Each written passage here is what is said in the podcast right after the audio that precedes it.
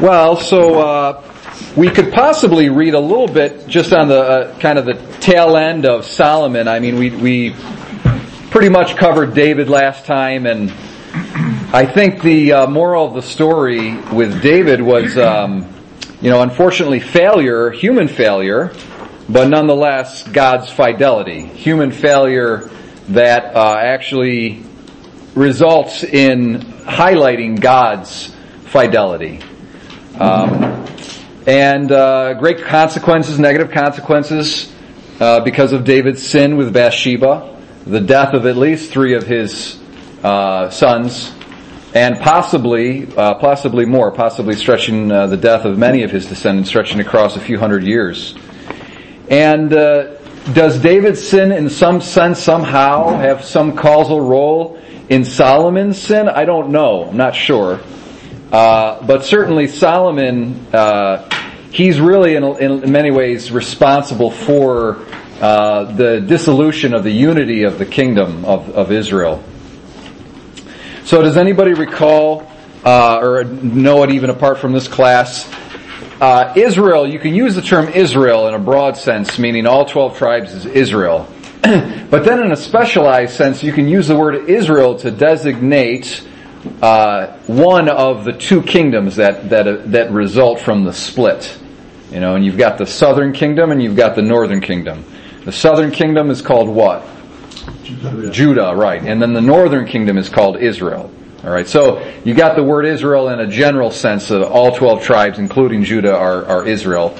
But then you've got Judah in a very spe- I'm sorry, Israel in a very specialized sense, and that designates that northern kingdom, which has basically 10 tribes to it and then you have Judah and the Levites. And uh, the northern kingdom uh, is destroyed by the Assyrians in the uh, late 8th century, probably around 721, I think, something like that.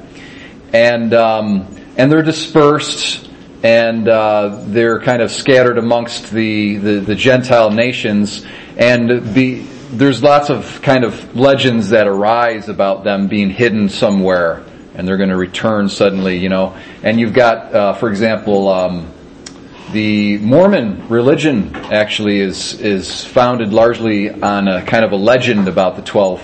I'm sorry, about the ten lost tribes. Uh, they they believe the Mormons believe that the ten lost tribes got on uh, boats and they came over to the New World um, and started a whole civilization in in the Americas. And um, it's kind of hard to argue that historically, but anyways, that's what they that's what they believe. Okay, it's really it's. I'm being nice if I call it a legend. It's really you know kind of a fairy tale, but you know that that's so. It, I think the better way to understand it though is something like the Mormon religion kind of flows forth out of all of these kind of legendary ideas that have swir- uh, swirl around the idea of the lost ten tribes. Because it's not just the Mormons. You've had many, many different Christian groups over the centuries who've had some kind of very romantic attachment to the idea of this lost 12 tribes. But in any event, the, the, the nation that continues on is Judah, and that's where, when we say the word Jew, okay, Jewish person, a Jew, it comes from Judah, okay, because it's that southern kingdom that continued on and became the more sort of dominant uh, kingdom. And probably the vast majority of the Old Testament is written from the perspective of Judah and not really from the perspective of Israel. So there's a little bit of a bias, hopefully an accurate bias, but there's a, there's a little bit of a bias from the perspective of Judah. And uh, but I guess we go back to what's the cause of the split. In a certain sense, Solomon is responsible for that. What is Solomon's sin? You know, we, we know David's sin. What's Solomon's sin? Too many. I, I think it probably might be that might be in a sin. I mean, uh, the real problem, in addition to the certainly it was not prudent for him to have that many wives. Okay, all right. Whether it was sin or not, it was certainly not prudent. Okay, he in Deuteronomy it says, "You shall not. The king shall not multiply to himself wives." All right. And he has 700 wives and 300, 300 concubines, okay? Which is like a wife, but of a kind of a second second class status compared to the compared to the full wife.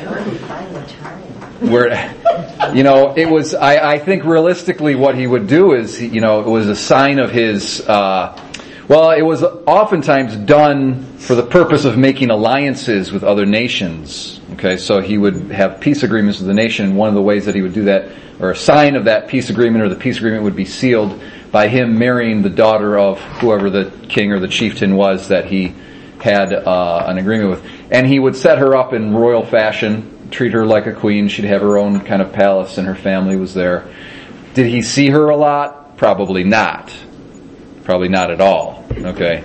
Yeah. Uh, so, but that was that's the reality. That's how they lived. But but not not taking care of the kids or being with the kids. That wasn't considered. Um, No, I mean that's why we believe really uh, by the natural law, um, the way God intended is one man, one woman for life. right. Okay, uh, precisely because of the children issue. Precisely because of children. Okay, taking care of the kids. It's more. It's actually you can you can devote the necessary attention to your children.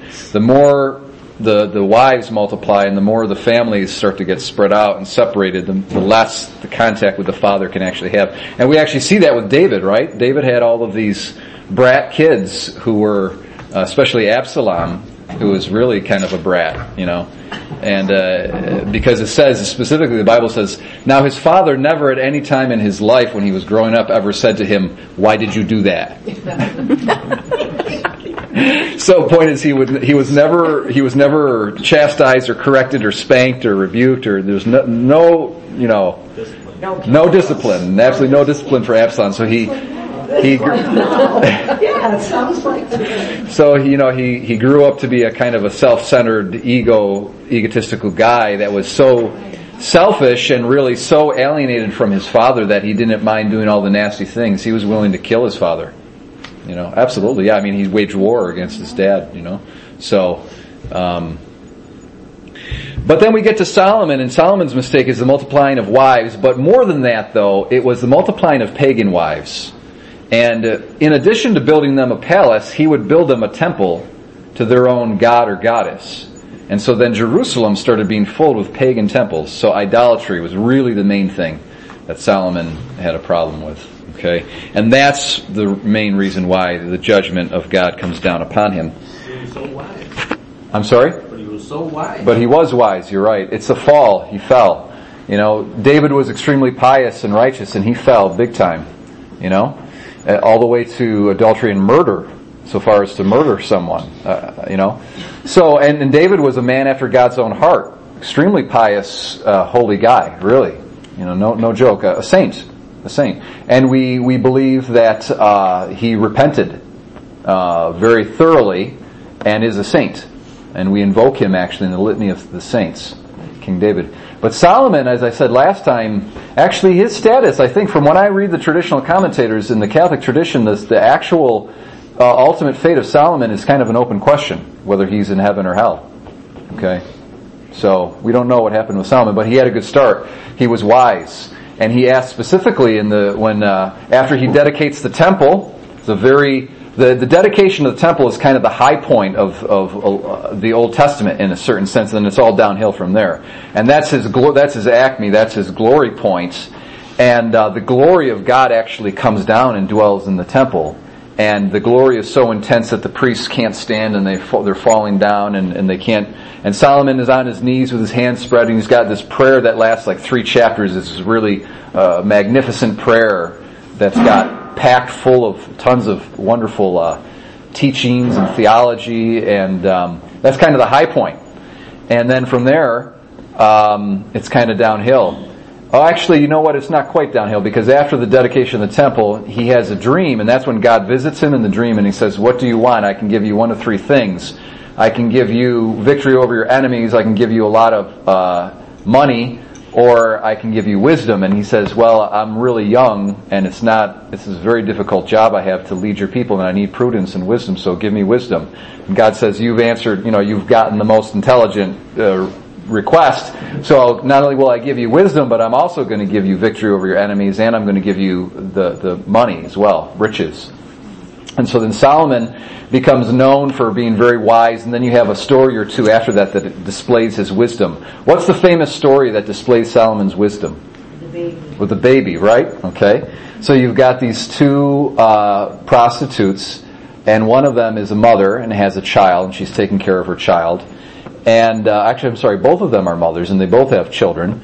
And one of them uh, rolls over on her child, if I'm not mistaken. I got it. This is years before I ago that I read this. So if, if my memory serves me, she rolls over on her child and smothers it in the night and kills it.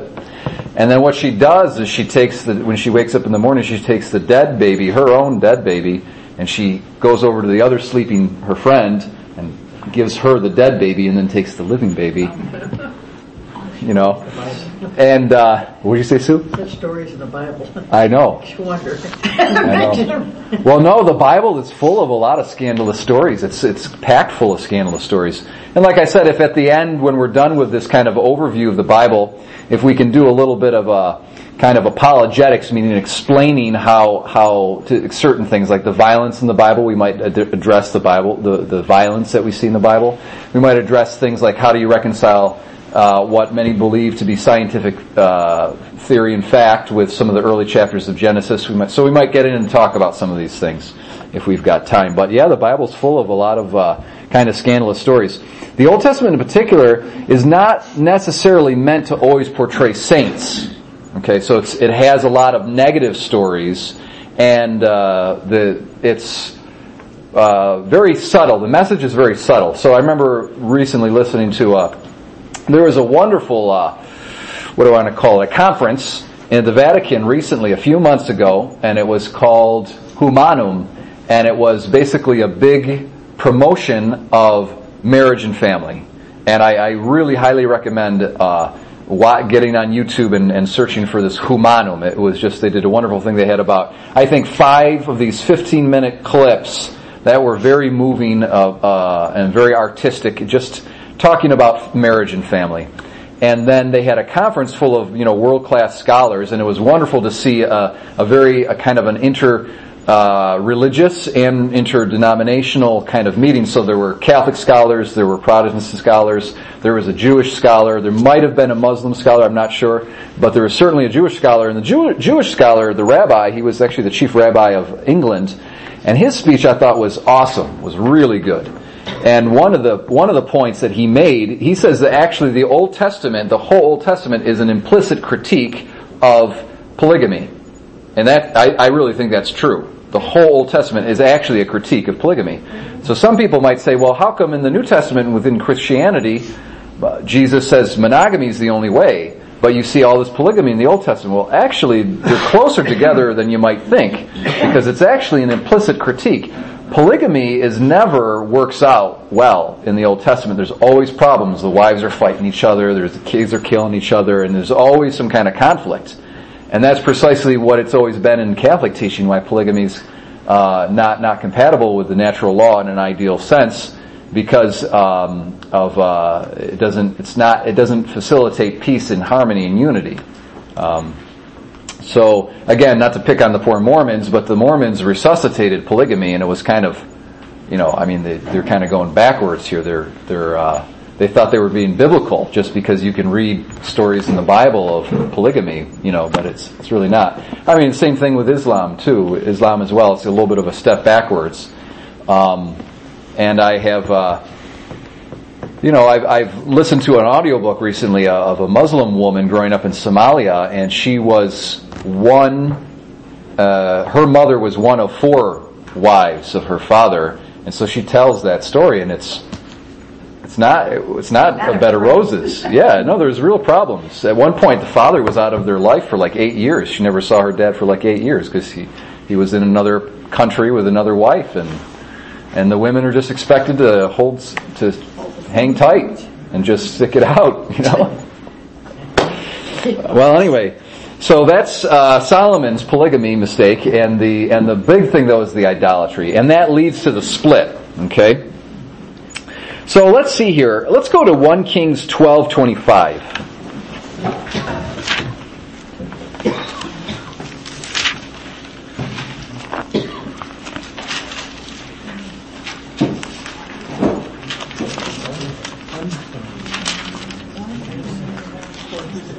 So what happens is this. You've got the split that takes place, okay? So the northern uh, nation kind of breaks away from Judah and from uh, King Rehoboam. Rehoboam is Solomon's son. And then you have uh, the new. There's a new king. It's kind of a rebel king of the northern kingdom. And uh, does anybody know what his his name is? It's right there in verse 25. Jeroboam. Yeah. So Jeroboam is the first king of the northern uh, nation of the of the nation of Israel. And actually, the prophet who prophesies the split, it's very interesting. The, the prophet says to Jeroboam, if you obey the Lord and you do everything you're supposed to do, you obey, obey the law, I'm going to bless you. God's going to bless you and you're going to be a prosperous nation. So it's very interesting because even though a schism happened, that's not the ideal. That's like plan. It reminds me a lot of the how, of how we deal things within the church. Really, my joke always is that within Catholicism you got a plan A, and you have a plan B, and you have a plan C, and you have a plan D. So there's always these pastoral strategies like, okay, ideally this is the way it should be, but given you know, imperfect situations, sin, so forth and so on. We kind of knock it down a notch to a B and then maybe a C. And then if we got to go to a D, we can do that too and we're okay. You know, so, but it's very interesting to see that in scripture as well. So there's a schism between the northern and the, and the southern kingdom. That's not supposed to happen. That's not plan A. Plan A is that they would be unified one kingdom. But given the sin that caused the split, God actually says to the northern kingdom after the schism, He says, well, if you obey my law, you're going to be a prosperous nation, you're going to be okay. You know? So, but what does Jeroboam do? Is he, is he stick on the straight and narrow? Well, that's what we're going to find out right here. So, does anybody want to read for us? George, you want to read? Really. No? Okay. Good. George is an honest man. Uh, Nancy's always brave. Okay. So why don't you read from tw- verse 25 and then just keep going. I'll probably tell you to stop sometime. Okay. Jeroboam built up Shechem in the hill country of Ephraim and lived there. Then he left it and built up Penuel. Religious rebellion. Jeroboam thought to himself, the kingdom will return to David's house. If now this people go up to offer sacrifices in the temple of the Lord in Jerusalem, the hearts of this people will return to their master, Jeroboam king of Judah, and they will kill me. After taking counsel, the king made two calves of gold and said to the people, You have been going up to Jerusalem long enough. Here is your God, O Israel, who brought you up from the land of Egypt. And he put one, uh, one in Bethel, the other in Dan. This led to sin because the people frequented these calves in Bethel and in Dan.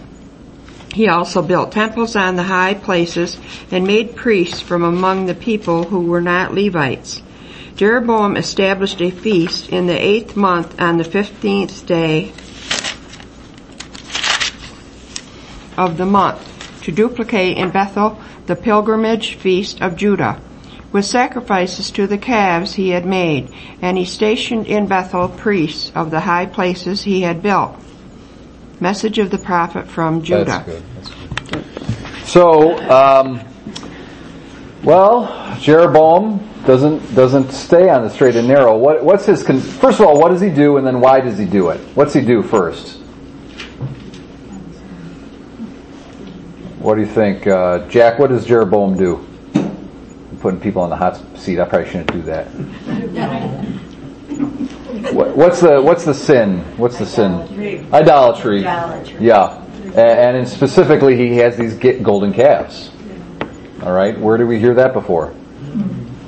Right, sin of golden calf, right in Mount Sinai with Moses. Okay, so it's almost like uh, golden calf sin redivivus. It comes back from the dead to haunt us, and uh, and then if you look at the, I wish I had my powerpoints and maps and all the gizmos and stuff, but I don't. So if you can just use your imagination, you've got the northern kingdom here and the southern kingdom here. If I'm not mistaken, Bethel's right down there, and Dan is way up north. So he put a he put a sh- he built a shrine here and a shrine there, and so that that way the people wouldn't go his. So so why does he do that though? What's the rationale? What's he afraid of hap- taking place? People leaving for what? For what reason? When they go to the temple. when they go to the temple because this, it's the north, it's the, the uh, southern kingdom that's got the temple. So the southern kingdom's got the religious center, and Jeroboam says he knows that politics and religion often go together, and if I don't have any kind of religious something to offer the people, they're going to start going down to Jerusalem outside of my country and I'm not going to have any, they're going to start, it's going to be a problem. They're going to leave. And so he says, okay, I'll give him religion. And, but he creates his own religion and that's the problem. That's the sin. He, first of all, idolatry and then secondly, he makes his own feast day. You know what I mean? He gets, he gets liturgically creative. Okay, you know, so he makes his own feast day. He, uh, he he starts building altars in all these different high places and stuff, which were probably pagan pagan uh, altars and temples. And then also the priesthood. He violates the priesthood, right? He just kind of sets up his own priesthood. He's like, ah, you know, the whole Levitical thing, yeah, that's from God, blah, blah, blah, blah, blah. Well, we'll just set up our own priests, you know? Who wants to be a priest? Come on. going once, going twice. 24, 44, 55. I'll be a priest, okay. So he, he just got, he chooses these, these people from, um, uh, amongst the, the, the people who are not from the Levitical tribe. They don't have a right to be a priest and he appoints them as priests. And uh, it reminds me a little bit of, uh, very interestingly, there was a time in, in church history in the fourth century, and uh, he's known by the ancient theologians, not a very flattering term, he's called uh, Julian the Apostate. Not a very, not a very, uh, you know, flattering term to be known as, but Julian the Apostate. Julian was uh, he was baptized Catholic, grew up, he was a descent, you know, he was probably, I don't know, maybe grandson of Constantine. Okay, so Constantine's dead and off the scene at this point. Julian is probably his grandson. And he's kind of an up and rising star. He's probably going to be the next emperor. This is around the year, something like, I think, uh, 350. Okay, so 4th century. And, um, you know, Julian is, uh, he's a Catholic. He's a baptized Catholic. Um, I think he might have had some Arian sympathies and leanings, meaning the, the Arian heresy, but he's, he's, he's broadly within that Catholic stream, or the, the, the historical Christian Catholic stream. And, um, but I think, I'm pretty sure, he gets kind of corrupted because he has a tutor who's a pagan.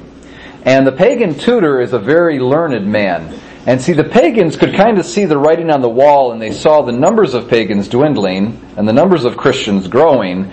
And they started to long for the good old days before Christianity came on the scene. And so they had certain kind of a revival of romantic notions about paganism. Okay? Paganism was this noble religion because it was very ancient. And Christianity was kind of like a pop religion. It was like new, uh, upstart kind of religion. That's part of their, part of their sort of polemic against Christianity.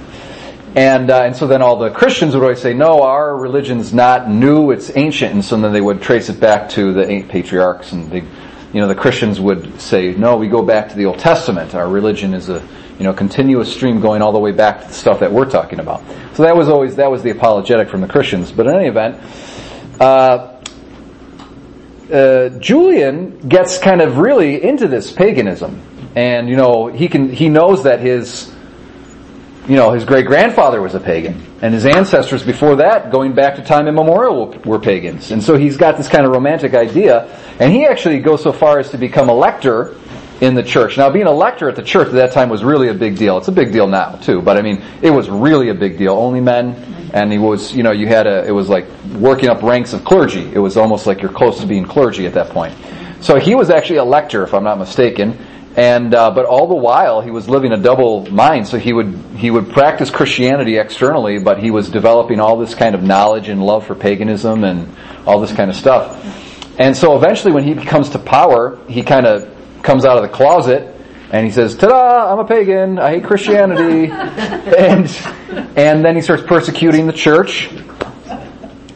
He starts persecuting the church and. Um, he says though, it's interesting, he goes, you know, those Christians really got a good idea. They're, they're winning over the hearts and the minds of the populace because they're setting up hospitals, they take care of widows, they actually care about babies, you know, they, they care about handicapped and all this kind of stuff. There's social services, they're taking care of the poor, and the people love that stuff. It's really working out. We pagans, we've never done that stuff. So let's try it out. So he sets up his own religion. Okay, he really, he creates it de novo, like out of the blue. He creates his own religion, sets up his own priests, he pushes his priests into like trying to take care of the poor and they like they try their best but they do their heart's just not in it and it really just is kind of pathetic but uh, it, it reminds me a lot of these kings who are who are doing these alternative you know competing religions to the one true relig- religion that god has revealed and they just it eventually falls flat and that's what happens with the northern kingdom unfortunately it falls flat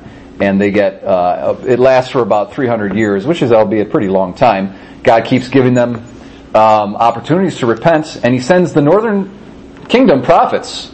So when you read the prophets, a lot of these guys they go to the northern kingdom. They, these are God's people, and He wants them to repent and get on the right straight and narrow. But they don't, and so the Assyrian nation comes in, wipes them out. The the southern kingdom continues on, and um, and then they get wiped out uh, by Babylon. But the only the difference with them is that they have David's dynasty and his lineage. And so then there's the pro- the promise that the, the promise that God made to David is not going to be changed. And so this is what we're going to read about in the in the prophets. So that brings us to the major prophets, Isaiah, Jeremiah, and Ezekiel. Those are the major prophets. Now the minor prophets are uh, the 12 prophets and Daniel. I think, oh no, yeah, I think Daniel would be considered a minor prophet, although he might be a major prophet. I'm not sure about that. I know there's a difference between how the, the, the Jewish religion looks at Daniel and how the Christian religion looks at Daniel. But in any event, uh, here's a little quote from uh, John Bergsma, one of the one of the books I used to kind of put this class together. He says, "The three major prophets are like weathermen who see storms and gloom in the short term, but whose extended forecasts are full of sunny days." Okay, so yeah, that's nice. Uh, so the short term is you guys are idolaters, and you're going to get punished for it. And the Babylonians are going to come in and wipe you out and punish you.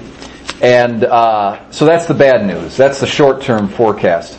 But the long-term forecast is good news. God's promises will still not be annulled. They won't. They won't fail. God is still going to be true to His promises, even if you guys are not faithful. God is faithful. Uh, and I think there's a passage from St. Paul who says, um, he says, if we remain, if we are unfaithful, God remains faithful, for He cannot deny Himself. So there's there's something about uh, the immovability of God's fidelity, and uh, you know, think about how pathetic it would be if God had this great plan of salvation and then He wasn't able to actually pull it off. You know, I mean, that would be really kind of a pathetic God. So it's a, it's a real threat to God's sovereignty for human sin to actually triumph in the end of the day. I mean, that would just be ridiculous. You know, God would not be God if that actually took place. So, by hook or by crook, God's going to win. And uh, Christ, who's God himself, is going to come and take care of things and make sure uh, the covenant and the promises made to Abraham are going to be going to be fulfilled. And so that's what the prophets prophesy.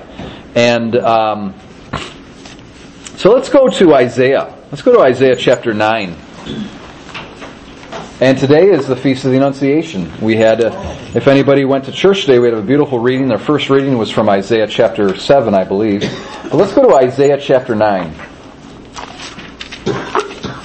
Now this is kind of nice because Isaiah, Jeremiah, and Ezekiel are, are back to back. They're right in a row. So I, you know, I'm not going to make you guys jump around the Bible. You know, it's going to be one book right after the other one.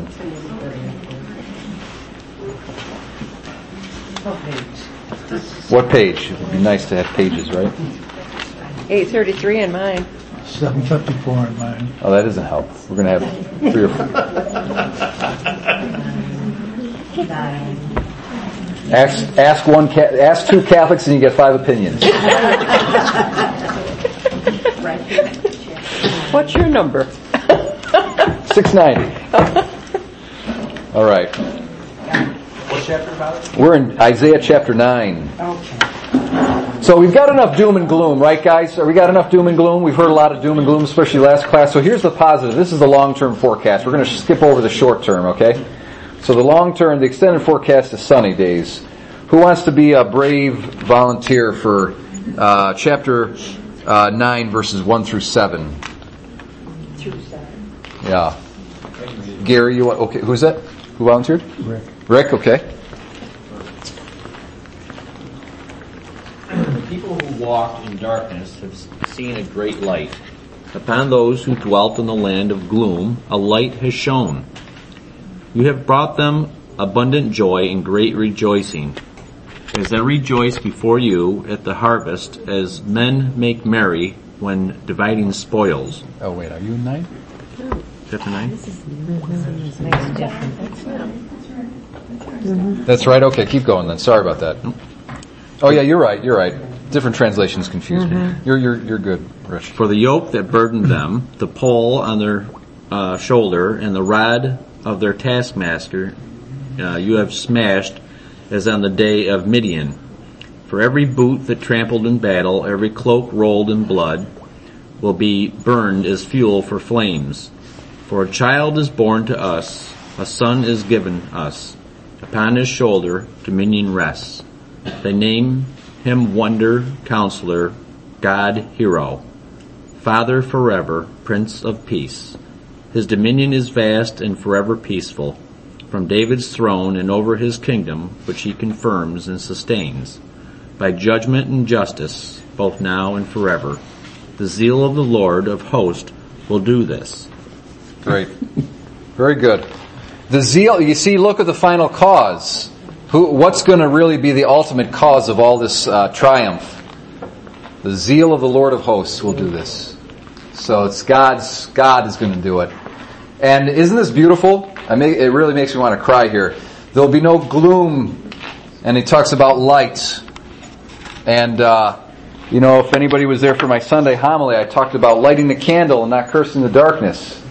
And it's a, it's a great hope that we have here. Here's another thing, right? In light of all the violence that we hear about every day that's taking place all over the world, isn't this a wonderful promise here in verse 5?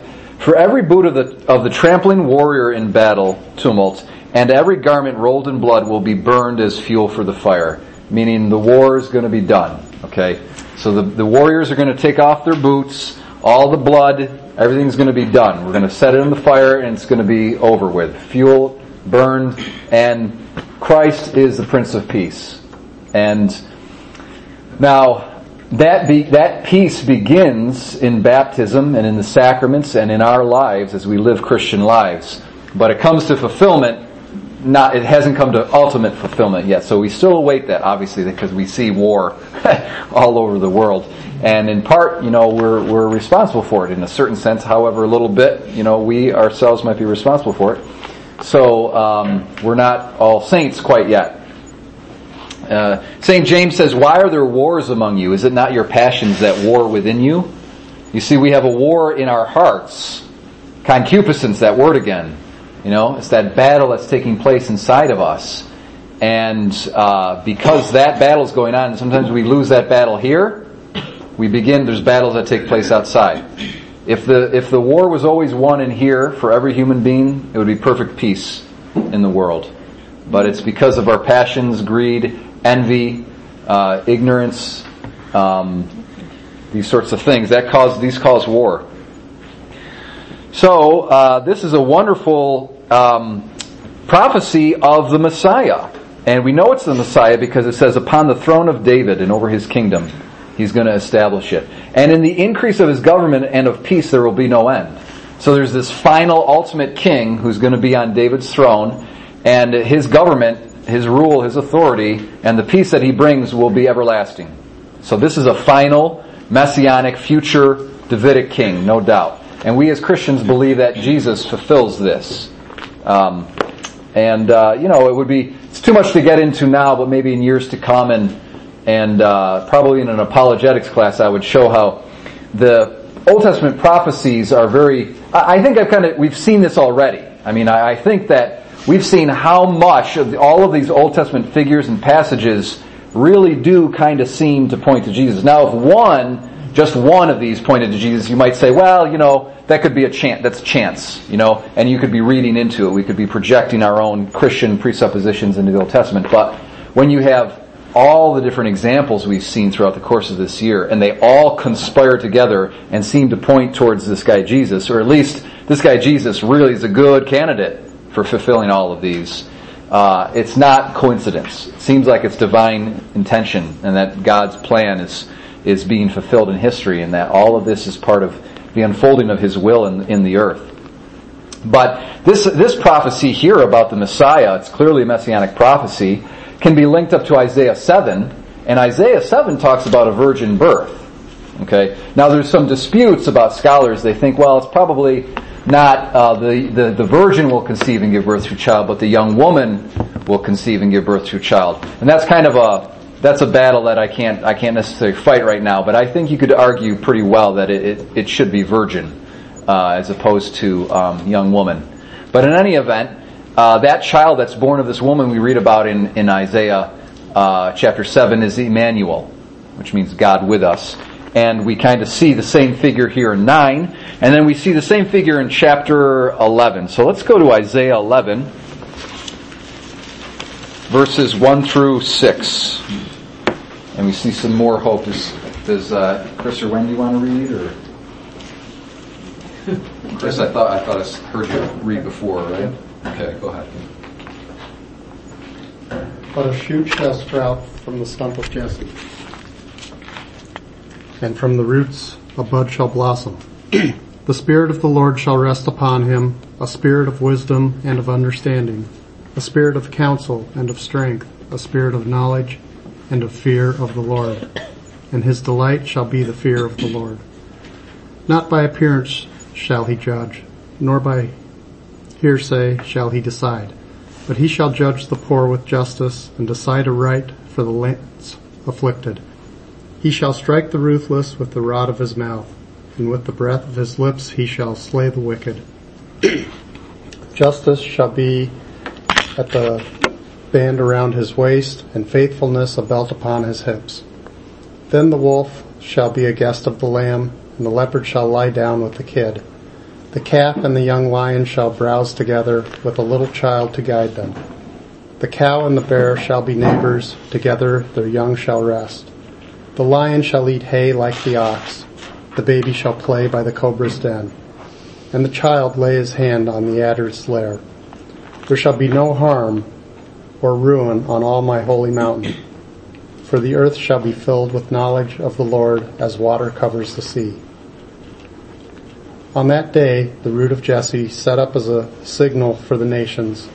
The Gentiles shall seek out, for his dwelling shall be glorious. That's good. Excellent.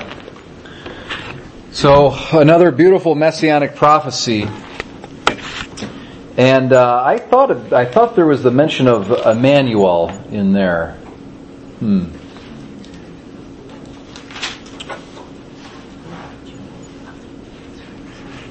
Uh, I guess I, huh. I thought there was a mention of Emmanuel in, in there somewhere. There's two mentions of Emmanuel. There's in, in chapter 7 and then somewhere else. I thought it was in 11. But in any event, this is certainly a messianic prophecy. And, uh, you know, again, you've got David's lineage because, um, what's the stump of Jesse? What's, who's Jesse? Does anybody know? Jesse is related to David, but in which direction? Is he a descendant or an ancestor? He's an ancestor, actually. Okay, David's uh, father, in fact, is Jesse. All right. Um, Yep.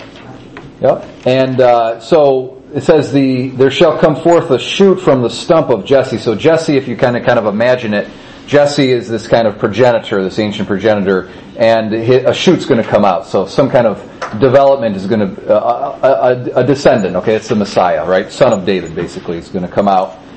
And it says, the Spirit of the Lord shall rest upon him. Now, this is interesting here. It says the Spirit of wisdom, the Spirit of understanding, so forth and so on. Here, this is the Hebrew text being translated into English, okay? And there's six of these different characteristics of the Spirit of the Lord. But in um, the Greek Old Testament, there's seven. There's seven, not six. And that's where we get our traditional uh, gifts of the Holy Spirit.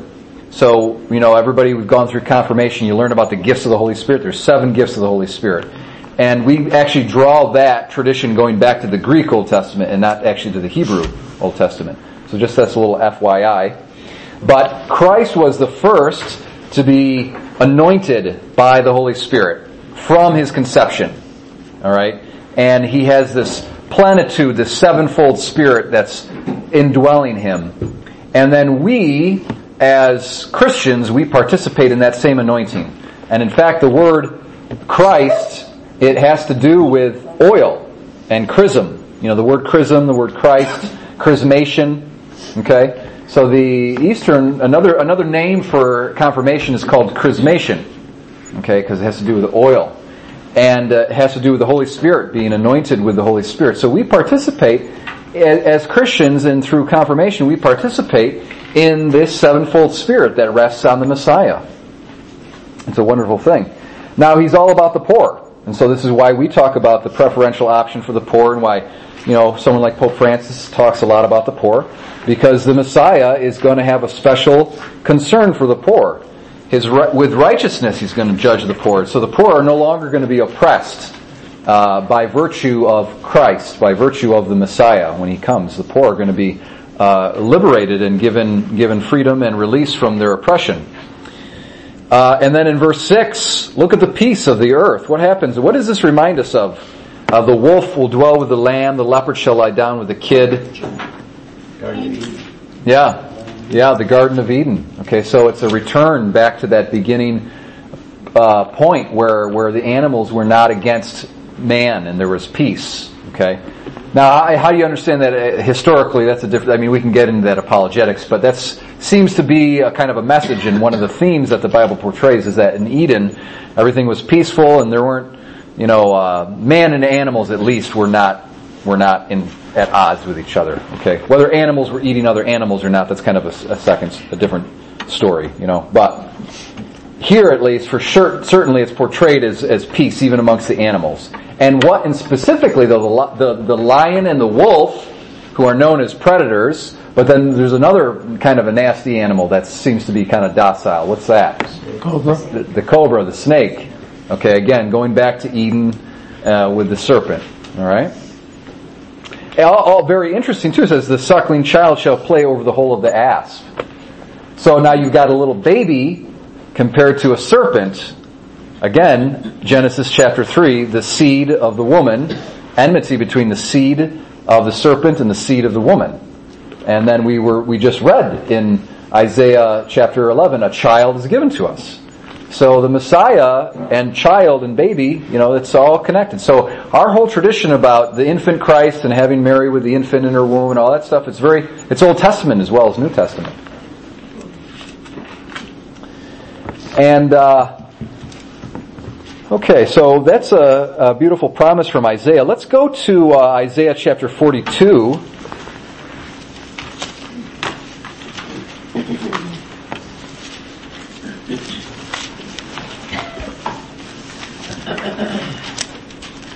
And then we can read. I'll uh, I'll read the the this passage this time here. So 42 verses 1 through 9. Um, Behold my servant whom I uphold, my chosen in whom my soul delights. I have put my spirit upon him. He will bring forth justice to the nations. He will not cry or lift up his voice or make it heard in the street. A bruised reed he will not break, and a dimly burning wick he will not quench. He will faithfully bring forth justice. He will not fail or be discouraged till he has established justice in the earth, and the coastlands wait for his law. Thus says God, the Lord, who created the heavens and stretched them out, who spread forth the earth and what comes from it, who gives breath to the people upon it, and spirit to those who walk in it. I am the Lord. I have called you in righteousness. I have taken you by the hand and kept you. I have given you as a covenant to the people a light to the nations, to open the eyes that are blind, to bring out the prisoners from the dungeon, from the prison, those who sit in darkness. I am the Lord, that is my name, my glory I give to no other, nor my praise to graven images. Behold, the former things have come to pass, and new things I now declare. Before they spring forth, I tell you of them. So there's a lot here, but this is very likely another messianic prophecy. Scholars dispute this, but you know, I think it could be argued, and I can't really necessarily do it now, but I think it could be argued this, this too is a messianic prophecy. And uh, look at the Messiah, the different um, elements or aspects of this servant Messiah. The Spirit is upon him, just like we read in chapter 11. He's going to bring forth justice to the nations. Uh, the re- one of the things why you'd argue this is the Messiah is because it seems universal. Um, some scholars might argue, well, this is a particular king, uh, particularly Cyrus, who was a Persian emperor. But really, this is so over the top. This king figure, his reign is is worldwide. Okay, it's not. It's to the nations. Is really universal here. Okay, uh, and he will not fail or be discouraged till he has established justice in the earth, and the coastlands wait for his law. So, meaning when it says the coastlands in the Old Testament, it means places really, really, really far away. Okay? So it means the whole earth is what it's talking about. Alright? And so the whole earth is waiting for this king and for his law. And that's, it's the new law of the Messiah who's going to come. And, um, so now in verse 6, it seems like God is speaking to the Messiah. He says, I am the Lord, I have called you, Messiah, in righteousness. I have taken you by the hand and kept you. I have given you as a covenant to the people, a light to the nations. Now the people there is, I would imagine, okay, it's Israel. So I've given you as a covenant to Israel, alright? And a light to the nations. So when the Messiah comes, what's remarkable about him is that not only is he going to be just for the people of Israel, but he's going to be for the nations as well. And uh, does anybody recall the prophecy that Simeon gave to uh, the Blessed Mother when she brought Christ to the temple? Sword. Yes, a sword shall pierce, uh, and and the sword shall pierce your own soul, I believe. And in our our art, art we always have the sword going through Mary's heart, you know. But it Simeon says a, a sword shall pierce your soul, and uh, this one shall be for the. Right. Oh, you know what? Wait a second. I think I'm making a mistake here. Oh no, no, that's right. I'm right. So Simeon takes the child up in his arms, right? And remember, we've seen all these Old Testament prophecies about a child. And Simeon is, is uh, illuminated by the Holy Spirit, and God s- speaks to him directly through Revelation and says, This little baby is him. And so the baby that's been prophesied, a child has been born to us. Simeon goes and he takes the child up in his arms. And he, then he gives his own prophecy. And salvation, right? Yes, not, it says the, the Nunc Dimittis is this famous, you know, you got the Magnificat, which is Mary's hymn, and then you've got the Benedictus, which is Zachariah's hymn, and then you've got Simeon's hymn, which is called the Nunc Dimittis. And uh, when, if you pray the office, the church's office, the very last office of the night, uh, it's called Compline, and you sing the Nunc Dimittis, okay? And uh, I say it every night, and I have said it every night for probably, I don't know, eight years, but I can't recall it right now. I have to get going. Someone's got to start me on it. It says, Now, Lord, you let your servant depart in peace, for my, my eyes have seen your salvation. Uh, and I think he says, People Israel yeah, yeah, a light to your people Israel. Let's find it, okay? So I don't have to slaughter it through memory. So it's in Luke chapter 1 or 2.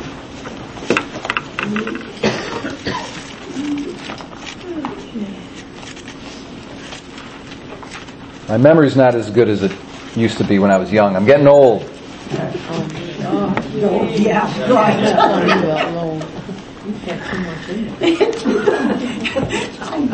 That's my mom's. That's my mom's uh, excuse. So my mom is always able to make herself look really, really smart because if there's some kind of an, uh, a question or an argument about history or whatever, she'll be like, uh, and then I'll say it, and she'll be like, "Oh yeah, I- I've studied too much in my life. I, have learned too much, and that's why I forgot." You know, so so anytime she forgets, it's because she's too smart. That's how it is. That's how it works. You know. Well, that's a good way. I know too much. I know too much. That's why I can't remember this. That's what she says. So it's actually chapter 2.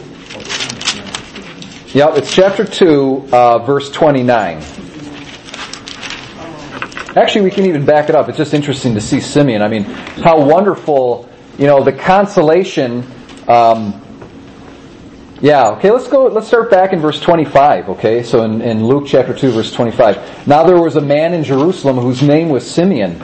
And this man was righteous and devout, looking for the consolation of Israel. Now that word consolation is, we're going to read that in the next prophet we read when we get to Jeremiah. Jeremiah talks about the consolation uh, that God is going to console Israel. And so here's Simeon who's waiting for the consolation of Israel, meaning he's waiting for the fulfillment of all these Old Testament prophecies. And uh, it had been revealed to him, and the Holy Spirit was upon him, and it had been revealed to him by the Holy Spirit that he should not see death before he had seen the Lord's Christ. Can you imagine that, right? And inspired by the Spirit, he came into the temple, and when the parents brought in the child Jesus to do for him according to the custom of the law, he took him up in his arms and blessed God and said, Lord, now lettest thou thy servant depart in peace according to thy word. For mine eyes have seen thy salvation, which thou hast prepared in the presence of all peoples, a light for revelation to the Gentiles and for glory to thy people Israel. So I think that he's kind of alluding to what we read about here in Isaiah 42, where it says, I have given you as a covenant to the people a light to the Gentiles or a light to the nations. So Jesus is the light, that candle that burns in the darkness. And so those who sat in darkness have seen a great light. And um, can you imagine how, how wonderful that is and how remarkable it is? I preached on this right before Advent. Um, you know, all of these prophecies about the Messiah coming and, and he's going to illumine the nations. Well, I went over in this homily uh, three or four prominent messianic uh, claimants within Jewish history, and they they all of their movements and there's um, these three or four that I actually spoke about were just three or four of about forty or fifty. So there's forty or fifty messianic claimants within Jewish history, and all of them, to a man, were either killed or their movement became, they came to a really pathetic end. So for one of them, the most famous messianic claimant was this guy Zavai, I think his name was, in the early 17th century. And he thought he was the Messiah, and he went to the Sultan, the, Mohammedan Sultan, and said, you know, accept me as Messiah. And the Sultan said, ha ha, put a sword to his throat, throat and says, you accept Islam or we kill you. And he actually accepted Islam. And it was de- he devastated the worldwide Jewry because uh, I look a good percentage. I got to go back to my homily because I had all these historical facts in it. It was like sixty or seventy percent of all Jewish people all over the world really thought that he was the Messiah, and they were publishing books and coins and all of this stuff, like celebrating this guy as the Messiah. And so after he converted to Islam, it was just devastating. It was absolutely devastating. And Judaism really took a new turn historically after that. And they started to get into the Hasidic movement, which really in a certain sense kind of almost getting away from Messianic hopes because they were so devastated about this guy. And he was su- such a pathetic failure. But in any event, you've got all these Jewish claimants uh, to be the Messiah, and they all, their career either ended in a pathetic way, but most of them actually were killed. And their following they had a few group of believers that really were on their in their party. Uh, and actually would be substantial following, a few thousands even. Some of them were up to tens of thousands. In the case of this guy who, who converted to Islam, it was way more than that. I, I would imagine it would be something like, I don't know, 75,000 or 100,000 people, maybe more, I don't know. And, uh, but after they get killed, their following comes to nothing. Done. Done for. Kaput. And it never goes, uh, sometimes there's like a little secret society that continues on in the name of the person for a little bit of time, but eventually it disappears, okay?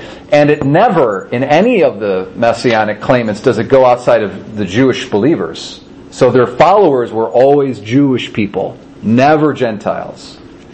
And so it's remarkable because Jesus, he gets a following too, and his life comes to kind of a sad and unsuccessful and even maybe a pathetic kind of an end and he gets killed. But soon after his death, thousands and then tens of thousands of Jewish and then Gentile believers to the point where it's billions of people believe in him. And it's the nations of the whole world. So that, that is a remarkable, I would argue, a remarkable fulfillment of Old Testament prophecy. Is that he's going to be a light to the, to the nations. So our lives you know, we tra- trace our ancestry back to, uh, you know, uh, Ireland or France or Germany or wherever it is. But if you think about it, our heritage goes all the way back to these Gentile nations that were originally pagan, and the gospel came to them and evangelized them. And for hundreds of years now, we have been the beneficiary of of this of this new religion and the new law. And it says, you know, in this prophecy here in Isaiah 42, the coastlands wait for his law. And those who dwelled in darkness, a light has, has arisen upon them. I really, I believe that we're it. We're living testimony to it. Us, our parents, our ancestors, um, and, and, and Christians in general are a testimony, wonderful testimony to uh, this Old Testament prophecy. So, um, let's go to, oh, one more thing to point out about what's interesting about this prophecy of the Messiah in Isaiah 42 is that God, in all the other covenants, right? All, what about the covenants we've seen so far? We've seen kind of implicitly a covenant with Adam. That's kind of hard. I mean, you got to argue it. You know, it's not really clear that there was a covenant with Adam. But you know, for the sake of argument, there's a covenant with Adam. There was a covenant with Noah. There was a covenant with Abraham. There was a covenant with Moses, and there was a covenant with David. Now, all of these covenants are covenants that God makes with a person. But this covenant is a person. And that's really remarkable. And that's, that ties into what Simeon says when he actually sees the child. He says, now my eyes have seen God's salvation. So God's salvation and God's covenant are actually a person now. And that, that is Jesus. He is the new covenant. Um, all right, let's go to uh, one more passage from Isaiah.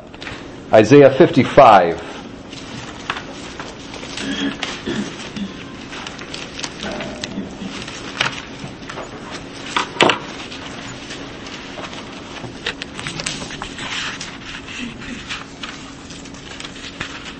And let's just go for the first uh, verse, uh, first three verses. As I don't know if you're into it. No, you're not. A, you're not a reader. Not a reader. Gary is. Gary's not shy. Lo, everyone who thirsts, come to the waters, and he who has no money, come buy and eat. Come, buy wine and milk without money and without price. Why do you spend your money for that which is not bread, and your labor for that which is, does not satisfy? Hearken diligently to me, and eat what is good the delight of yourselves in fatness. Incline your ear and come to me. Hear that your soul may live.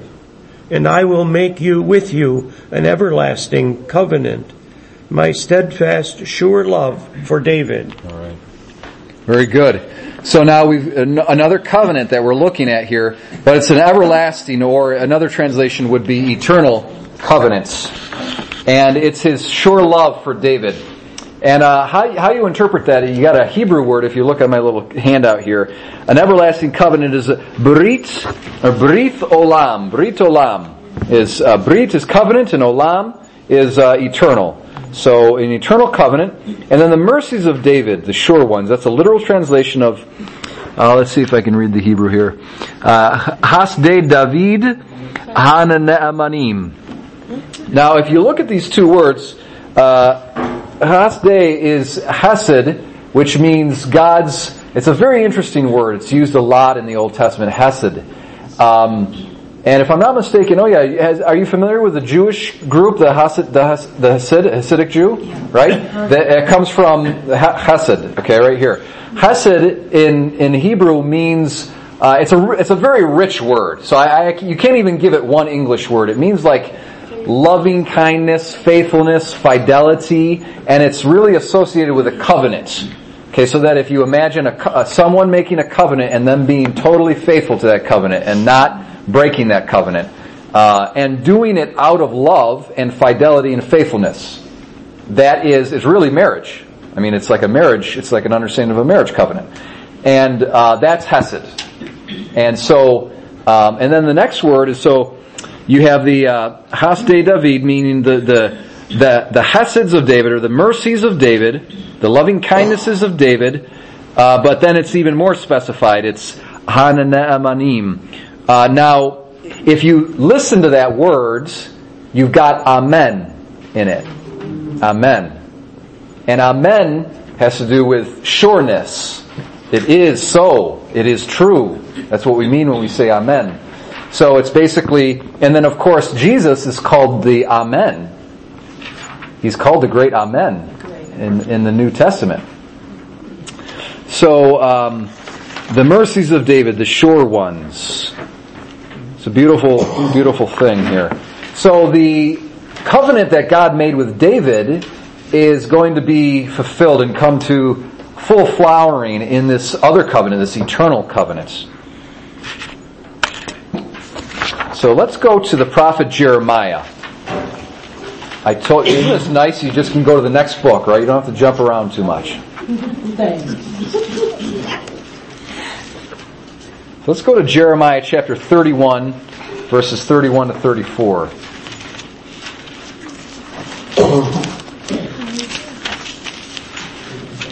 This is a bit more cheerful reading today than last week, right? What- Oh, I wasn't here last week. But you listen to it online. I know you're following every word online, Joyce. I know. I know you are. Okay. So 31, 31. And then let's go to uh, 30, uh, let's see here, yeah, 31 to 34. Uh, Tony's another stalwart reader. Anybody ever call you stalwart before, Tony? I do it at a tennis court. Oh, you, See, days are coming, oracle of the Lord, when I will make a new covenant with the house of Israel and the house of Judah. It will not be like the covenant I made with their ancestors the day I took them by the hand to lead them out of the land of Egypt. They broke my covenant, though I was their master, oracle of the Lord.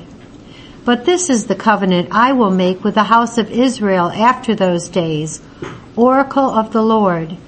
I will place my law within them and write it upon their hearts.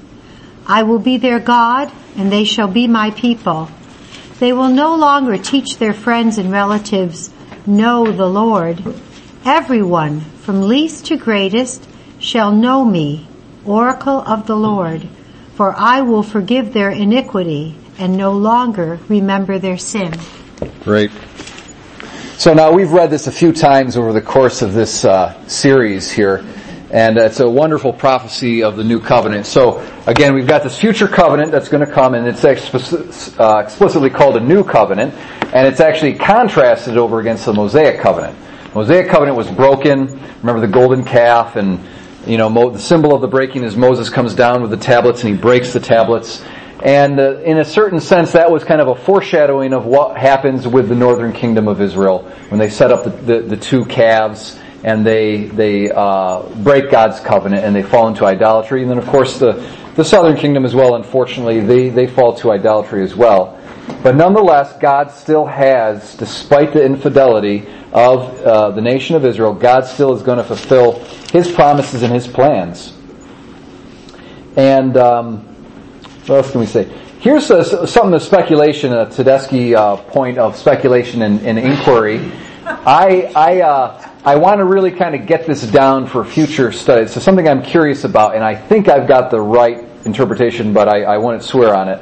It says, "I will make a new covenant with the house of Israel and the house of Judah." So remember, you've got. So I think what this is dealing with is Israel, meaning the northern kingdom, Judah, meaning the southern kingdom. Okay. Now this Jeremiah is writing around the year, uh, I believe, around 580, 590, something like that. Okay. Uh, it's just before the Babylonians come in and destroy the southern kingdom and, and dethrone the Davidic king and uh, uh, destroy the temple or hurt the temple at least and, and bring these temple sacrifices to an end. So it's just before that's happened, and Jeremiah is, is warning people that's going to happen. So that's the short-term forecast that's negative. But in the midst of all these short-term negative forecasts, he gives long-term positive forecasts, and that's the one that we're reading right here. But it seems to me, this is, this is, if this is in the year 590, it's about 150 years or more after the northern kingdom has already been defunct. And so they're, they're destroyed. And here's a prophecy and a promise that the northern kingdom and the southern kingdom, that God's going to make a new covenant with them. Now, how do we understand this reference to Israel? And it's going to become even more explicit when we get to Ezekiel. In Ezekiel, the prophet is going to have two staffs. One is going to have the, the house of Judah and the other is going to be a house of Israel and he's going to say, you know, son of man, bring these two staffs together and I'm going to unite these two kingdoms again. So, and this is where all the legends come about, where the lost 12, 10 tribes are going to come back out of the blue and they're going to reunite and all this kind of stuff. My sense of the matter is that the prophecy is actually about the Gentiles. So that Israel here, its true fulfillment is actually non-Jewish believers of Jesus. That's my, my sense of the matter. I don't know if I can prove that, but I've got some passages from Paul that seem to imply that. So I interpret the Old Testament via the New Testament. It seems like that's what Paul, how Paul interprets some of these passages. It's just something though that I'm kind of still thinking about and wondering about. Um, and I don't know if you guys can help me out on that, but if you have any insights, go for it. So if we want to go, let's go to Jeremiah 33.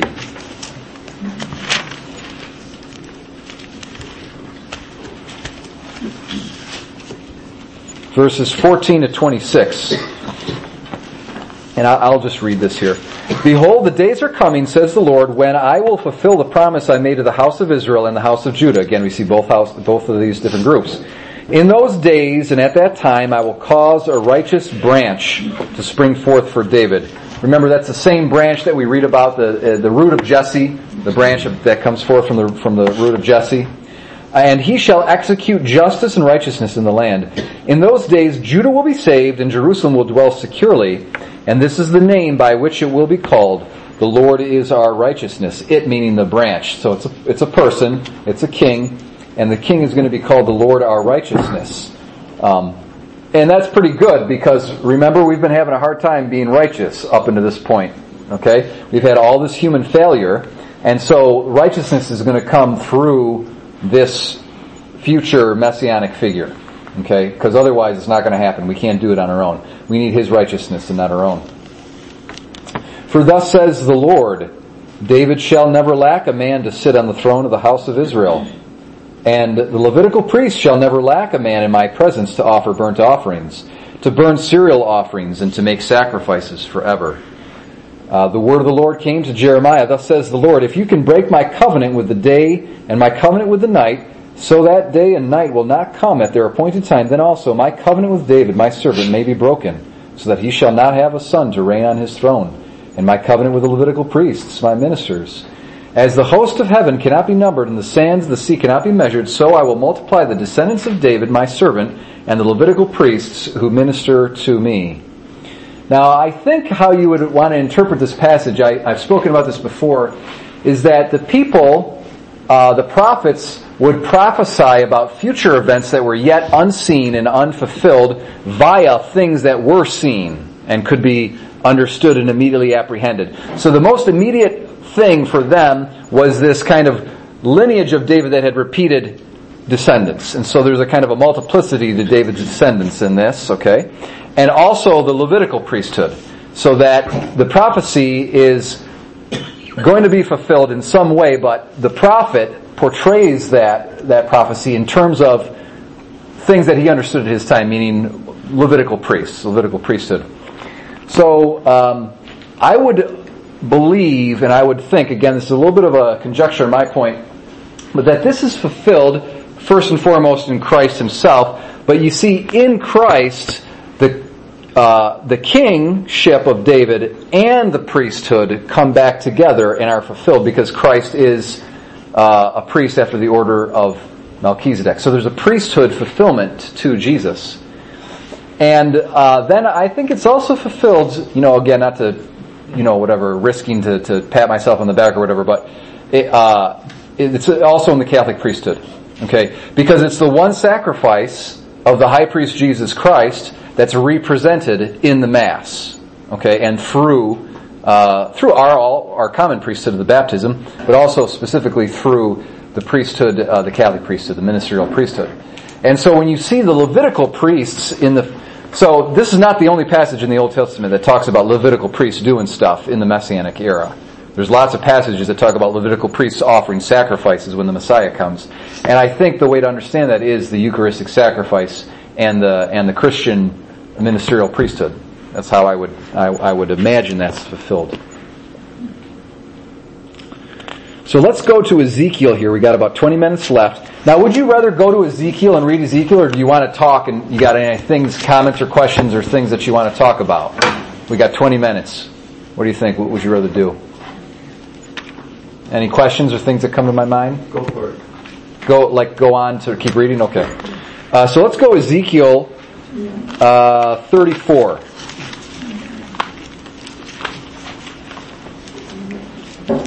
Oh, I lied to you guys. Lamentations is right after Jeremiah. And so is uh, Baruch, I think, too, if I'm not mistaken. So then it's Ezekiel after those those little commercial breaks. You know, Lamentations is like a commercial break, and then you get back to the main thing. It's Ezekiel. Ezekiel 34. I get all tired out trying to find it. Joyce, I'm trying to make it easy for you. It's one book right after the other one, but I'm sorry. I lied to you though, because you have to go skipped over both Lamentations and Baruch. It's okay. All right, thank you. So let's go to 3420. No. Oh, yeah, yeah, yeah. I think. Okay, who's a brave volunteer? Sheila, are you, you are you into reading? No. Okay. Okay, we'll we'll have Rich again read. Thirty-four twenty. Therefore, thus says the Lord God, Now will I judge between the fat and the lean sheep, because you push with side and shoulder and butt all the weak sheep with your horns until you have driven them out. I will save my sheep so that they may no longer be despoiled, and I will judge between one sheep and another.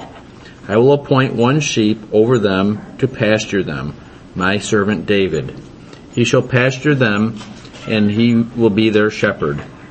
I, the Lord, will be their God, and my servant David shall be prince among them. I, the Lord, have spoken. I will make a covenant of peace with them and rid the country of ravenous beasts. They shall, or that they may dwell securely in the desert and sleep in the forest. I will place them about my hill, sending rain in due season, rains that shall be a blessing to them. The trees of the field shall bear their fruits, and the land its crops, and they shall dwell securely on their own soil. Thus they shall know that I am the Lord when I break the bonds of their yoke and free them from the power of those who enslave them. They shall no longer be despoiled by the nations or devoured by the beasts of the earth, but shall dwell secure, with no one to frighten them. I will prepare for them uh, peaceful fields for planting. They shall no longer be carried off by famine in the land, or bear the reproaches of the nations. Thus they shall say, uh, th- thus I shall know that I am the Lord, am their God, and they are my people, the house of Israel, says the Lord God. That's good. All right, good. So you've got this metaphor of these sheep. So did you find it, Joyce? You got Oh, it? yeah, Okay, good. finally. Okay. All right, good. There's a little bit of a, there's like a crisis taking place over there. So, um, you've got this metaphor of the sheep. Does anybody, has anybody had sheep or done a little farming or anything like that? You know, you, if you have the, if you have the, the male, sometimes the males are, are can be kind of aggressive and, and kind of mean and they can butt, you know, even little, little like little tiny sheep will just of run over it and trample it and butt it around. And so you've got this, the kings were abusive. That's the point here is the leaders of Israel were doing a bad job leading the people and they were kind of exploiting the people, leading them into idolatry and then exploiting them and, uh, and not being good leaders. And so God says, okay, I've had enough of this. I'm going to send a new king who's going to be totally righteous. And so he talks about, and he actually uses the word David. David is my, my king, my servant David is going to be king amongst them. And, uh, so, again, I think that you have to understand it's a future prophecy. It's a, it's a prophecy about future affairs being understood in terms that they understand. David was the ideal king. Okay, he's an ideal king in their memory and their, it almost have been kind of a legendary figure at that point, at this point in history, 500 years after David. And so David had this kind of, you know, all of Israel was united under David, and it was kind of a, it was a little bit of a, an ideal era. And so then this new future king that comes about is just flat out called David. David's going to be king, but it, it's really it's the Messiah. Um, what else can we talk about here? I thought was interesting. Well, God Himself is going to be their shepherd. All right, and Jesus calls Himself the Good Shepherd in the New Testament. Okay. Um, I will make them a covenant of peace. So here's another covenant. And again, we see this as, uh, you know, I think we can be very confident this is a messianic prophecy because of the sense of finality that you have. It says, never again will this take place. Never again. There'll be peace and so- harmony, so forth and so on. Uh, so there's this kind of sense of an absoluteness and finality to it that lets us know this is a prophecy about the ultimate, what's the famous word I've been using? That Greek word starts with an E. Remember? Escalon. Eschaton, yes. Did you get it? Tony got it. All right. I told you you were stalwart. so it's the eschaton that's being talked about here because there's a sense of finality to it. It's the end of the world. It's that point towards which God's plan of salvation has been uh, tending all along. And uh, what again about the animals? We see this thing with the animals. What's going on with the animals? There's they're going to be peaceful. These animals are not going to be they're not going to be attacked by animals anymore. Okay. So again, it's a sign of it's a result of sin that there's alienation between man and nature, man and animals. And remember how we've talked about that before. We see these little uh, foreshadowings of that eschatological restoration in certain saints' lives. You know, you got. Uh, Cuthbert of England, St. Cuthbert, I told you about the story where he's cold one night. He's out on his missionary works, and this is on the shore of like, uh, you know, Wales or something. And uh, it's freezing. He gets caught in the dark, and it's negative 20 or 30 or something, and he's going to die. And so, how does God save him? He has a he has a walrus waddle up on the on the uh, on the shore, and he snuggles up with a walrus in the in the middle of the night. So the walrus keeps him warm. So what we have is, is nature being reconciled to God's saints, you know? And then of course, who's the most famous saint with the animals? Francis. St. Francis with the animals, okay? So St. Francis really was just continuing a long tradition of saints snuggling up and being kind and fun with animals. And point is, is that you've got that enmity between the serpent or between the natural world and animals and man, which still exists right now. Uh, every, we're reminded about every time a, a blood-sucking mosquito lands upon us in, in upstate New York and starts pumping his, his body full of our blood. we're like, yep, original sin. Original sin right there. Um, so, uh, so, but it's, it is a, a, remarkable and beautiful thing in the lives of the saints, the miraculous testimony to God's ability uh, to liberate us from original sin when the, when the animals are at peace with the saints. And so that's going to be our future heritage. Um, let's look at Ezekiel 36, verse 24 to 36.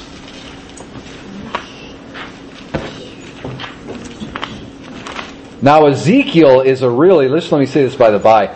First of all, don't ever believe me when I say this is my favorite book in the Bible, because every book that I start to read, you know, I'm like, oh, it's my favorite book. Okay, so don't ever believe me. But I, I really do love, I love the books in the Bible, and uh, but Ezekiel is a really powerful book. And and uh, if you ever, I've heard I've heard some renditions of it, people reading it out loud, and it's the most dramatic book and it's very intense. And if you know, Sue, if you want to talk about scandalous, weird things in the Bible, Ezekiel's full of it. it it's really, really scandalous and intense, and very highly, actually, very sexual in some places. Okay, it talks a lot about. It likens the northern and the southern kingdom to prostitutes, and so it starts talking about these prostitutes, and it gets really graphic, and you're like, oh my gosh. And uh, it's it's not. I mean, it's not uh, PG you know. and uh, okay, so you got that element of it, but then begin. So there's no children amongst us, right? Okay, good. Um, you got that element, but then you've got these visions that Ezekiel sees, and they're out of this world visions. Uh, you've got these these animal creature figures. These they're like cross between animals and angels, and there's this firmament over the head of these angels that they got these wings. There's six wings and some of them they're, they're staying put. And then there's these wheels and the wheels got eyes all in the wheels. And then there's one wheel within a wheel. And then there's this, and the animals are moving back and forth like this, north, south, east, west, all over the world. And then there's a firmament, on the firmament there's a throne, and there's this human-like figure that's on the throne with fire burning all, it was like, oh my gosh. Okay, so this really wild image. And, uh, you know, so people wonder, what's this vision that Ezekiel's having of God? Why is God revealing himself in this fashion? Okay, it's really, really deep mystical, uh, imagery. And then you have a temple that's portrayed at the end of Ezekiel. Okay? And this temple, the prophet goes in and it's like 15 chapters describing this temple. He's like measuring its doorways and all this kind of stuff and talking in detail about all the sacrifices that are going to be offered in this temple. Uh, but again, I, I believe the proper interpretation of that is it's a metaphor. Okay? And it's a metaphor of the church and of the Christian era and the body of Christ, who is the temple of God. And uh, we've heard this now two, twice, I think, in our mass readings. You have the temple with the stream that goes out to the south and it flows down into the, and down to the river Jordan, and then it goes into the Dead Sea and it heals the Dead Sea, and the fish that are in the Dead Sea can live from the water that comes from this temple. And so that that's a future temple that Ezekiel um, prophesies about. Now Ezekiel is full of so many mysteries. Like people think the last Bible book of the Bible is full of mysteries. I don't know. Ezekiel is a pretty good competitor. Um, yeah, Daniel is as well, exactly. So, uh, Ezekiel is a very mysterious book, and the Jewish people, in their tradition, the rabbinical Judaism says this, that the, the rabbi in training is not allowed to read Ezekiel until he's, uh, he has to be at least 40 years old. It's pretty interesting, you know? You know, uh, you gotta be at least 40 years old. I think I'm probably un, I'm under 40. Do we have anybody else? You guys, any of you guys under 40? Isn't everybody guys, here? Oh, oh, we got a lot of. Oh, we got. Oh, I'm sorry. That was very presumptuous of me. That was very presumptuous of me. I'm sorry about that. I'm sorry about that. Okay. I, Did you raise your hand? so. Uh, What's with bones? Isn't he the bones? With the bones, yeah. So he comes out into the valley of dry bones, and the dry bones start rattling together, and the wind starts shaking, and the bones start assembling themselves, and then the ligaments start attaching to the bones, and then all the muscles start to go back on the bones, and then the flesh. It's a really amazing, you know, vision that he has. That one. Ezekiel wasn't opiate or something. No, no. And he, okay, even more so, listen to this, Ezekiel, he, uh, if I'm not mistaken, I believe this is the proper interpretation, he would do this thing where he was, okay, so he's living in Jerusalem. We're not going to be able to finish this, guys, by the way, so I'm just going to keep talking about how cool Ezekiel is. so, Ezekiel is living in Jerusalem. I'm sorry, he's in exile. He's living in Babylon. Okay? But he, all his visions have to do with Jerusalem. And he travels to Jerusalem like in spirit. And he sees all of these detailed sins, you know, going behind closed doors like he floats behind closed doors and he sees all the sins of the elders and the leaders of Jerusalem and their idolatrous acts in the temple precincts. And so in the sacred precincts of the temple, the leaders of Jerusalem are doing all these idolatrous things. And Ezekiel is, is seeing this like on a cam, a movie camera. It's like he's, he's flown to Jerusalem, you know. It's like a transcendental flight. Flight. But he's actually in Babylon. And in Babylon, by the way, he's in his hut and he's laying down on one side and he's made a little model of Jerusalem, like out of clay and rocks and stones, and he's like bringing toy soldiers against it and knocking down its walls. and and he can't he can't move from this position, so he's like on his side for like 40 days or 50 days. And the, the elders who are, of the Jewish elders who are in Babylon, they come in and they say, Ezekiel, what's going, what are you doing, man? What's going on? And he can't talk unless God prophesies through him. So his tongue cleaves to the roof of his mouth unless there's a prophecy. So anytime he speaks, it's thus saith the Lord. And let me tell you, the message is not very happy. So the guy is a, is a pretty intense dude. I mean, he's, he's really something else. And then he eats a special kind of bread. So they say, he says, make a certain kind of barley bread with a particular kind of, um, what is it? They have Ezekiel, Ezekiel bread. Yeah, yeah, there's Ezekiel bread. Someone said, "Hey, let's make this bread that Ezekiel lived on for 40 days. Let's eat that." Yeah, that's where it comes from. Ezekiel bread. Yeah, entrepreneurial American Christian. You know.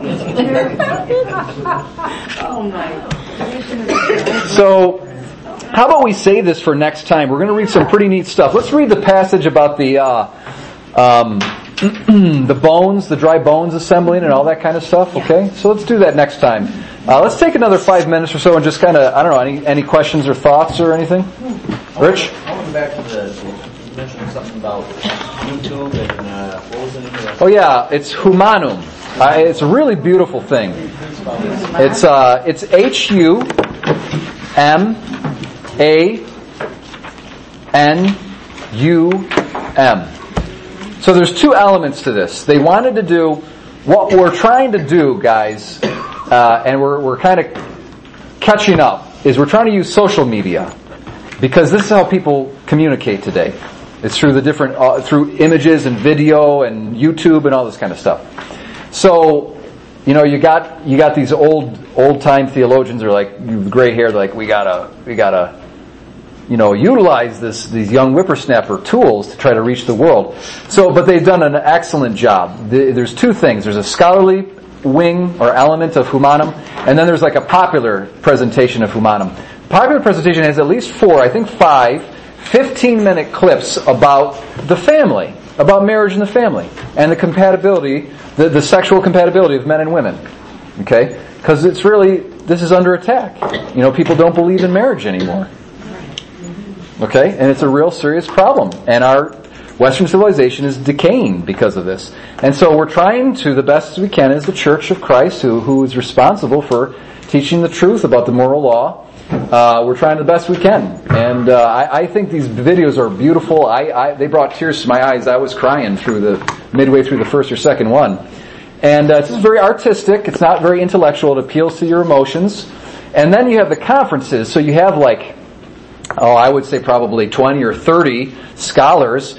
You've got this one woman, um, uh, I thought she was wonderful. She's a, actually a Baptist, if I'm not mistaken. She, or she might be like, oh, Zion Episcopal Church, uh, a, a woman, you know, theologian scholar. Um, and she's got this, you know, the, the black woman, it's like the Martin Luther King Jr. kind of voice, you know, very powerful voice. She's an amazing speaker. And, um, she talks about marriage actually in relation to minority groups and blacks in America, and her speech is incredible. And then it's a very international thing, so you've got Germans, and you've got all these people from different countries, and you've got Catholic theologians, you've got Protestant theologians, and you've got a Jewish uh, rab- rabbinical scholar rabbi, uh, the former rabbi of um, Great Britain. And uh, it's just a great kind of event because it's something that's like authentically ecumenical we can all get on board with and and say, you know, we as Christians and and Jews, we all affirm the importance of, you know, one man, one woman for life. And uh, so it's a it's a really great series of scholars that that do some good things. And there's there's married scholars and there's celibate scholars. There's a one woman. Uh, I can't remember what her name is, but um, she is the head of the Nashville Dominicans. It's Mother something. I can't remember her name but her presentation is awesome too. So you know, men and women, and it's just a it's just a really rich, diverse, intelligent, super intelligent presentation of the issues that we face today about marriage and the family, and um, and then the videos are very uh, very they really pull on the heartstrings, and they're very artistic and beautiful. So, George, seems to be a, a separation between what you're talking about. Yeah, without a connection to what's actually going on politically in, the world and especially specifically in the United States. The things politically that actually laws are being passed. Yeah, and I know. Well, are developing. Well, that's why we they tried they did the humanum. This is precisely to try to bring some light into the darkness. You know. on the one hand, on the other hand, it seems like Christians are ignoring the fact that these things are actually happening, and they're just sitting back allowing it.